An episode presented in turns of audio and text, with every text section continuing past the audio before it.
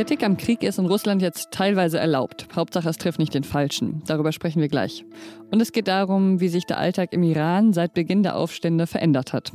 Das ist was jetzt, der Nachrichtenpodcast von Zeit Online. Ich bin Pia Rauschenberger und jetzt hören Sie hier erstmal die Nachrichten. Während die Truppen in der Ukraine Stück für Stück Gebiete zurückgewinnen, befassen sich Expertinnen und Politikerinnen bereits mit dem Wiederaufbau des Landes. Bundeskanzler Olaf Scholz und EU-Kommissionspräsidentin Ursula von der Leyen haben für heute zu einer internationalen Expertinnenkonferenz eingeladen. Scholz kündigte bereits an, dass der Wiederaufbau auf eine EU-Mitgliedschaft der Ukraine ausgerichtet werden soll. Die AfD sieht sich in ihrem Recht auf Chancengleichheit verletzt, weil die parteinahe Desiderius Erasmus Stiftung nicht vom Staat bezuschusst wird. Heute befasst sich das Bundesverfassungsgericht mit dem Fall. Die AfD hatten die parteinahe Stiftung im Juni 2018 nach ihrem ersten Einzug in den Bundestag anerkannt und schon damals keine Gelder bewilligt bekommen. Damals wie im August dieses Jahres wurden Eilanträge der AfD beim Bundesverfassungsgericht abgewiesen nun verhandelt das Gericht grundsätzlich über das von der AfD begonnene Organstreitverfahren. Redaktionsschluss für diesen Podcast ist 5 Uhr.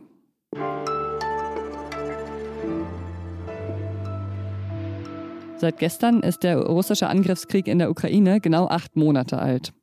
Für Wladimir Putin war der Krieg bisher weniger erfolgreich als gewünscht. In jedem dieser acht Monate gab es diverse Niederlagen. Und die Stimmung in der russischen Bevölkerung scheint sich auch gerade ein bisschen zu ändern. So Zahlen muss man ja immer mit Vorsicht genießen, aber ein großes Umfrageninstitut, das noch vertrauenswürdig ist, hat gerade herausgefunden, dass der Anteil jener Russinnen, die die Politik von Putin nicht gutheißen, sich um ein Drittel erhöht hat. Also von 15 Prozent auf 21 Prozent von Menschen, die eben nicht mehr zustimmen. Putin hat jetzt darauf reagiert und die kommunikative Strategie des Kreml verändert. Und darüber spreche ich jetzt mit Maxim Kirev, der seit Kriegsbeginn über russische Politik berichtet, teilweise auch aus Russland. Hallo. Hallo. Es wird ja immer klarer, dass es wirklich erhebliche Misswirtschaft im Militär gibt und die Kampfmoral der russischen Truppen, die ist auch nicht so besonders. Wie geht Putin denn jetzt damit um? Ja, also in erster Linie geht es jetzt darum, einfach der Gesellschaft zu zeigen, dass der Staat die Probleme erkannt hat. Das äh, erkennt man auch daran, dass die Propaganda so ein bisschen ihren Ton verändert hat. Vorsichtige Kritik wird jetzt zugelassen und man will damit signalisieren, dass der Staat um die Probleme weiß. Und wenn der Staat um die Probleme weiß, heißt das, dass die dann auch gelöst werden, weil mittlerweile hat sich das, glaube ich, in der Bevölkerung auch längst rumgesprochen, dass die Probleme da sind und man hat in den letzten Wochen immer wieder gesehen, dass, dass, dass die Verschweigetaktik oder dieses dieses äh, alles ist gut Taktik nicht mehr fruchtet. Deswegen will man so ein bisschen die, auf dieser Kritikwelle, will man die Kritikwelle anführen, wenn man von dieser Welle nicht erschlagen werden möchte. Putin führt ja diese Welle an, indem er unter anderem die Teilmobilmachung kritisiert. Da läuft ja auch wirklich nicht alles nach Plan. Hunderttausende Männer haben das Land verlassen, bevor sie eben mobilisiert werden konnten. Und die, die eingezogen wurden, haben teilweise nicht mal eine Uniform bekommen. Ist Putin denn wirklich einfach genervt oder ist das Teil seiner Strategie, das jetzt zu kritisieren?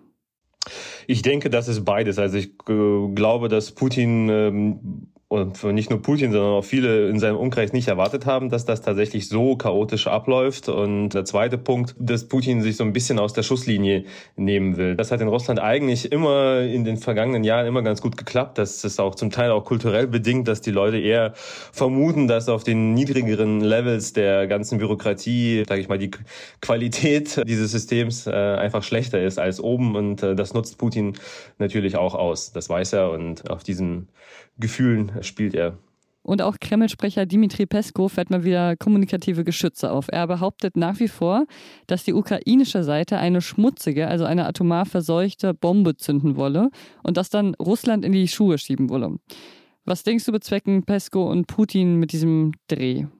Ich glaube, es geht einfach darum, das Thema nukleare Risiken einfach noch stärker ins Bewusstsein zu rufen. Wenn die Russen jetzt aber nicht selber offen mit so einem Schlag drohen können, können sie zumindest dieses Thema in den, ins Rampenlicht rücken, indem sie jetzt sagen, okay, die Ukraine plant irgendeine Provokation und im Prinzip wissen die Leute im Kreml natürlich, wenn sie jetzt sagen, die Ukraine plant äh, eine Provokation, dass dann der Westen sagt, okay, wenn die Russen das sagen, dann kann das eigentlich nur heißen, dass, um, dass das Umgekehrte der Fall ist, dass eigentlich von Russland diese äh, nukleare Gefahr ausgeht. Und ich glaube, das ist auf jeden Fall gewollt, dass zumindest dieses Thema jetzt in der Diskussion ist, weil da sozusagen sozusagen auch der letzte größere Trumpf von Putin ist, mit dieser Karte dann Leute äh, dazu zu bewegen, dass dann auf die Ukraine Druck ausgeübt wird. Äh, je stärker das nukleare Thema im, äh, im Fokus der Aufmerksamkeit ist, desto besser lässt sich diese Karte spielen. Danke dir.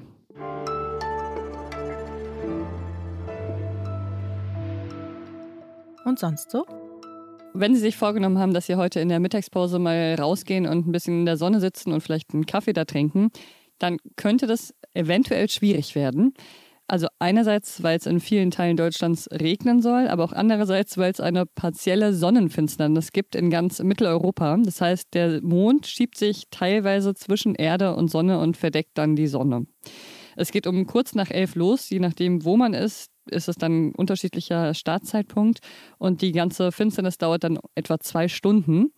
In Norddeutschland haben die Menschen Glück oder Pech, je nachdem. Da bedeckt nämlich der Mond einen größeren Teil der Sonne. Und in Nordwestdeutschland gibt es relativ wenig Wolken. An einigen Abenden öffnen die Menschen im Iran ihre Fenster und schreien Tod dem Diktator. Uns erreichen auch immer wieder Bilder aus dem Iran, auf denen sieht man Frauen, die ohne Kopftuch U-Bahn fahren zum Beispiel oder durch die Stadt laufen. Und es gibt ein Video von der Sharif-Uni, wo man eine Menschenmasse sieht, die auf und ab springt und immer wieder Freiheit, Freiheit, Freiheit schreit. Genau an der Uni also, wo noch vor kurzem Proteste hart niedergeschlagen wurden. Darüber, wie sich das Leben im Iran seit Beginn der Proteste verändert hat, spreche ich jetzt mit der Journalistin Susan Sare, die Familie und Freunde im Iran hat und in regem Kontakt mit ihnen steht. Hallo. Hi. Die Demonstrationen oder die Proteste im Iran sind ja jetzt nicht mehr jeden Tag in den Nachrichten. Aber hörst du, dass es da jeden Tag weitergeht mit den Protesten? Also es geht nach Augenzeuginnen und Augenzeugen nach wie vor weiter. Also einerseits gibt es nach wie vor Universitäten und Schulen allen voran, die zum Beispiel boykottieren zu unterrichten. Protest hat gerade im Iran wahnsinnig viele Gesichter. Gleichzeitig ist die Gewalt auch nicht stagnierend, sondern wahnsinnig hoch. Um mal ein Beispiel zu nennen, was mich auch heute erreicht hat. Es gibt natürlich Verletzungen seitens ähm, der Protestierenden durch die Gewalt des Regimes und man hört immer wieder von Menschen, die versuchen in Apotheken Medikamente zu bekommen, Verbandszeug zu bekommen und die werden mittlerweile gezwungen, damit zu Krankenhäusern beispielsweise zu gehen, wo sie erst registriert werden müssen, was dann wiederum zur Folge hat, dass eben Geheimpolizei beispielsweise sie an ihren Wohnorten festnehmen können. Allein die Vorstellung, dass man noch nicht mal mehr an Medikamente so einfach kommt, an Verbandsmittel, dass sich die Menschen versuchen selber zu verarzten, damit sie nicht gefasst werden und was auch unglaublich ist, es gibt in den Städten teilweise Kameras, die installiert sind, die anhand von Gesichtserkennung die Protestierenden direkt erkennen und dann zu Hause verhaften. Auch das ist die Realität im Moment. Und mit diesem Blick darauf und noch viel, viel mehr ist es unglaublich, dass die Demonstrationen Tag für Tag nach wie vor weitergehen. Was hast du für einen Eindruck? Schätzen die Menschen das jetzt ein als einen Aufstand und sie wissen einfach noch nicht, wie lange der geht? Oder sprechen die da wirklich davon, dass es eine Revolution ist aus deren Perspektive? Ja, also es natürlich lässt sich das ganz schwer pauschalisieren, aber was viele sagen gerade ist, ähm, dass es eben ums große Ganze geht und vor allen Dingen, dass dieses Momentum, dass nicht nur die Welt auf Iran blickt, sondern auch im Iran alle unterschiedlichen Menschen gerade, die auf die Straße gehen, gesammelt sagen, wir wollen eins gemeinsam nicht mehr, nämlich dieses Regime. Das ist auch der Grund, warum viele auch nicht mehr von Protesten sprechen, sondern von Revolution. Und es gibt äh, Kolleginnen und Kollegen, die sagen, mh, mm, es ist nicht die Frage, ob etwas passiert, sondern wann es passiert. Das ist der Point of No Return ist, weil man muss ja auch bedenken, die ähm, Bilder, die wir jetzt auch hier in Ansätzen sehen, durch das gedrosselte Internet, aber auch die Bilder, die die Menschen vor Ort sehen, die lassen sich ja so nicht mehr umkehren. Das sind alles Eindrücke, die so nicht mehr aus den Köpfen gehen, die ja auch dafür sorgen, dass unterschiedliche Gruppierungen jetzt gerade gesammelt sind und äh, vereint sind mit dieser Message. Und deswegen glaube ich, dass das wirklich, um das Zitat nochmal aufzugreifen, the point of no return ist. Du hast jetzt schon so ein bisschen beschrieben, was die Leute da auch riskieren, wenn sie da auf die Straße gehen und dieser brutalen Gewalt ausgesetzt sind. Was erwarten Sie denn eigentlich von der Welt außerhalb des Iran? Also zum Beispiel so eine Demonstration, wie es jetzt hier am Wochenende in Berlin eine gab. Kommt es dann äh, dort an und stimmt es die Menschen irgendwie optimistisch? Also ich habe gerade heute noch mal mit Freundinnen und Freunden im Iran gesprochen, die natürlich die Bilder am Samstag in Berlin mit über 80.000 Demonstrierenden gesehen haben. Und was sie alle sagen, alle mit denen ich oder auch Freunde und Kollegen und Kolleginnen sprechen, ist, das macht ihnen natürlich Mut, dass die Welt draufschaut auf die Situation Irans und dass sie das Gefühl von Solidarität haben, nicht alleine sind. ist es nichtsdestotrotz auch so, dass das Regime mit aller Gewalt versucht, genau diese Bilder abzuhalten von den Menschen im Iran. Also man muss sich vorstellen, gerade was diese Demonstration am Samstag betrifft, gab es jetzt in iranischen Staatsmedien, dieser Propaganda, Meldungen darüber, dass gesagt wurde, naja, da gab es äh, Tausende, die in Berlin auf die Straße gegangen sind wegen zu hoher Energiekosten. Also da wird mit aller Kraft versucht, das abzuhalten. Aber natürlich sind Iranerinnen und Iraner weltweit gut vernetzt und kriegen das mit und es macht durchaus sehr, sehr viel Mut. Das sagen mir auch meine Freundinnen und Freunde. Hoffen wir, dass dieser Mut sie noch ein bisschen weiterträgt. Vielen Dank dir. Danke dir. Das war's für heute Morgen mit Was Jetzt. Unsere E-Mail-Adresse kennen Sie ja vielleicht, wasjetzt.zeit.de. Und am Wochenende habe ich einen Freund getroffen, der auch regelmäßig Was Jetzt hört. Und dass ich ihm erzählt habe, dass uns wirklich viele HörerInnen-Mails erreichen, war er wirklich sehr überrascht. Und falls Sie jetzt auch überrascht sind, ja, das ist wirklich so. Wir bekommen sehr viele Mails und das heißt, unsere E-Mail-Adresse funktioniert und wird genutzt. Also falls Sie mal was loswerden wollen, dann melden Sie sich gerne. Ich bin Pia Rauschenberger. Machen Sie es gut. Und Zeit Online zieht gerade um in ein neues Studio, deshalb heute aus der Speisekammer.